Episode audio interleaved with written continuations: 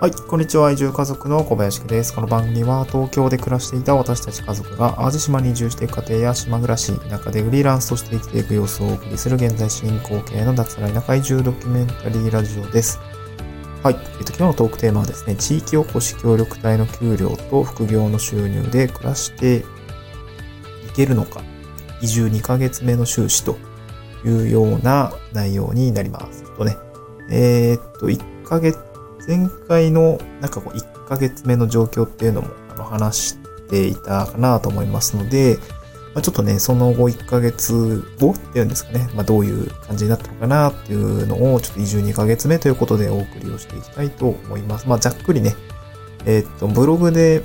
全部公開はしているので、あの、概要欄ですね、気になる方、ご詳細が気になる方っていうのは、ブログですね、概要欄から飛んでもらえれば、あの、全部明細が見れますし、えっと、具体的な数値とか、まあ、ちょっとグラフも書いていたりとかするので、ちょっとそちらで見ていただければなと思うんですけども、えっと、このラジオでは、えっと、まあ、聞き流しの方向けに、えっと、ちょっとブログの内容も、まあ、抜粋しながらちょっとお話をしていきたいかなと思います。はい。で、まあ、何回も、おまあ、結構ブログの方で書いてはいるんですけど、やっぱり移住を、うん、考えるにあたっては、まあ、収支です。収支というか、まあ、収入ですよね。仕事とか収入っていうところが一番ネックになっていたし、私も、うんと、収入どうしようかなっていう形で悩んでました。で、まあ私の、うん、移住に至った、えー、プロセスの中では、その解決手段というか、あのー、実行に至った収入のラインっていうんですかね。うん、で、それは、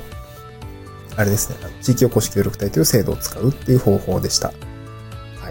なので、まあ、その地域おこし協力隊の制度ですね、まあ、結構自治体によって当たり外れがあるというような世の中に、まあ、本当はね、良くないはずなんですけど、そうなっちゃってるんで、まあ、私の場合はどうかっていうところを、あの、シェアしていきたいかなと思います。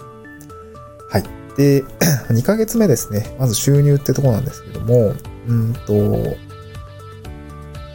まあ、固定収入っていうと、地域おこし協力隊の16万6千っていうのが、えー、パーンと通に毎月入っ今のところ無事入ってきています。今のところって多分まあずっと大丈夫だと思うんですけど はい、入ってきております。で、収入、その他ですね。えっと、2ヶ月目はちょっとね、えー、副業収入っていうのがだいたい2000円弱入ってきて、これはブログ収入ですね。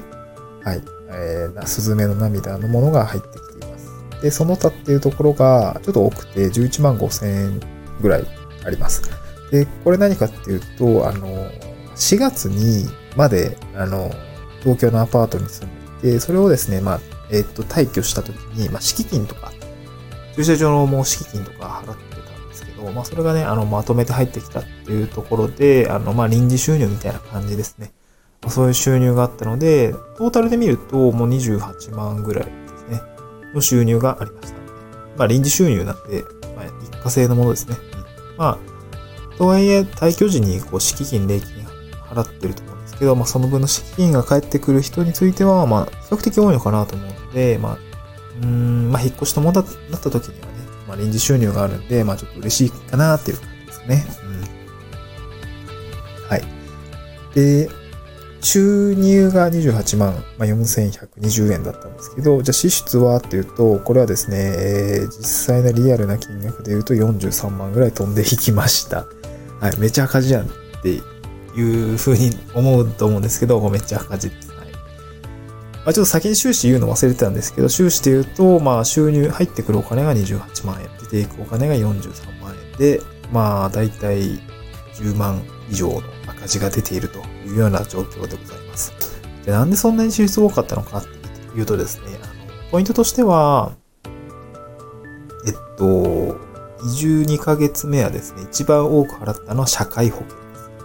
これがあの今月21万7910円支払いました。うん。多いですよね。で、これ何が多いのかっていうとですね、あの、国民年金保険料を1年分まとめて払ったんですね。うん、国民年金保険料を1年分まとめて払いました。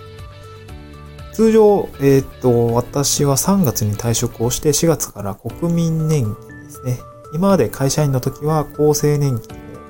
私毎月1万7000円ぐらい払ってたんだなと思うんですね。まあ、これ、労使折半会社が半分持ってくれて、残りの半分を1万7000円ぐらい私は払っていたんですよね。うん、で会社を辞めて退職をすると国民年金保険料に切り替わるんですけれども、えっ、ー、と、こちらですね、えっ、ー、と、今だと月額1万6610円とかだったと思うんですけど、まあ、これに、まあ私は付加年金ですね。あの、もう少し上乗せで年金がもらえるような仕組みに、まあ、ちょっと入って、プラス400円ですかね。うん。払っていると。で、普通に払ったら月額1万7000と10円かな？になるんですけど、まあ、これをですね、まあ、まとめて1年分全納っていう制度があるんですけど、そういう形で、あの、払いました。なので、令和3年分ですね。なので、まあ、4月は普通に納付書で1枚ペット送ったんですけど、その後、こう、全納用の納付書っていうのがドカーッと来て、それをまあ支払ったというような感じですね。はい。まあ、これがですね、まあ、国民年金保険料だいたい18万4千円ぐらい払って、で、まあ月々のこの健康保険料ですね、これも3万3千円ぐらい払ったので、今月だけで、えっ、ー、と、社会保険料を20万近く払ったっていう感じですね。はい。まあ、次月以降は、なので、毎月の国民年金保険料はかからないというような感じですね。で、まあ、なんでぜ、そんな、ね、大きい金額全納したのっていうと、まあ、これ、正式には国民年金全納割引制度っていう言い方をするんですけど、割引制度って書いてるんで、まとめて、なんですかね、大きい、大きいっていうか、まとめて前払いすると割引になるんですよね。で、まあそれがですね、結構なんか口座振替とか現金払いとか、あと、さらにこう2年間ですね。丸1年じゃなくて丸2年間分ぐらいまとめて前払いする制度があったりするんですけど、まあこれみんななん使っている人はなんで使うのかっていうと、やっぱ割引されるんですよね。まあ、あのまあ、割引されるって言っても、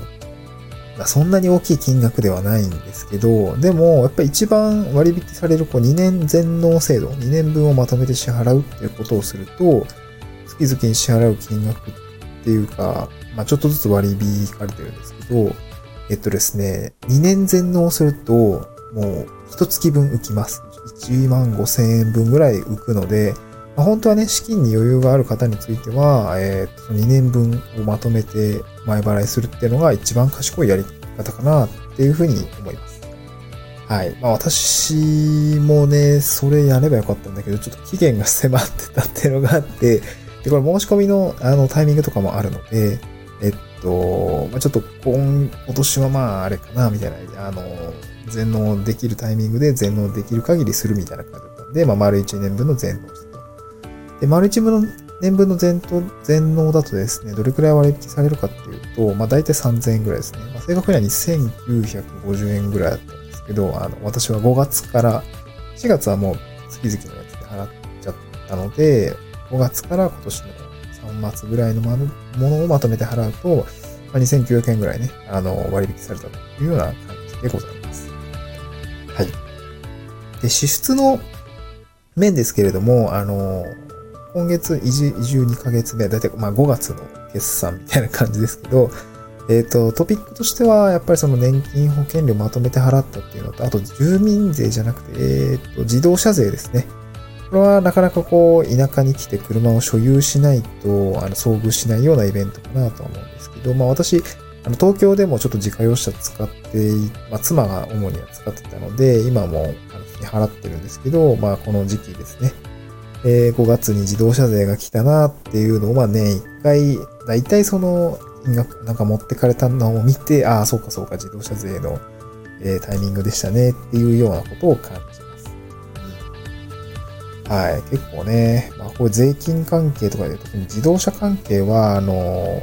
田舎は必須でかかってきますし、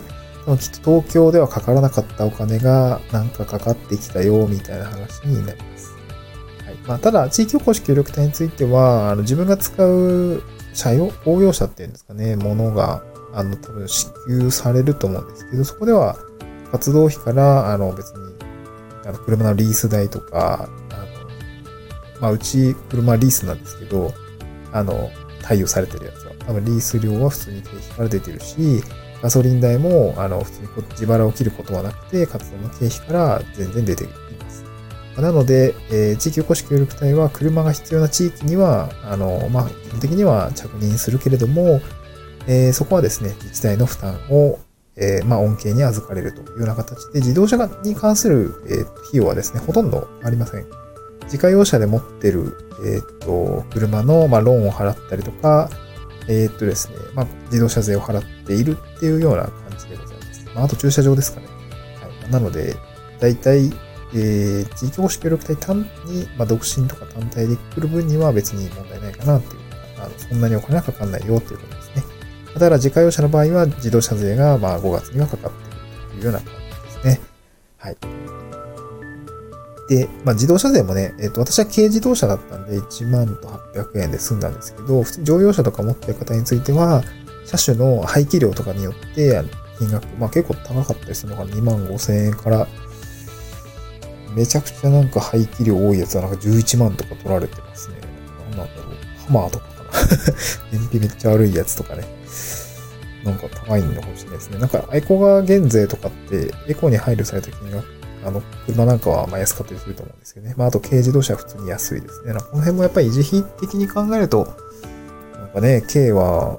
安いなって感じね。私は今 NBOX を自家用車として持ってるんですけど、NBOX なんかね、子育て世代とか結構荷物入りますし、結構ね、本当に軽なのに広くて、すごい私は大満足なんですよね。うん。なかなかいいかなっていう感じですね。まあ、こんな感じですね。まああ、ちょっとね、ブログにはたくさん詳細は書いたんですけど、ラジオだとちょっと長くなっちゃうんで、もうこんな感じでやめとこうかなと思うんですけど、まあ、あの、5月2ヶ月目のトピックっていうと、まあ、大体まあ28万円ぐらい入ってきて、で、43万ぐらい出ていって、じゃあ赤字がいくらなのっていうと、まあ14万ぐらいあるよっていう感じでございました。大丈夫かっていう話なんですけどね。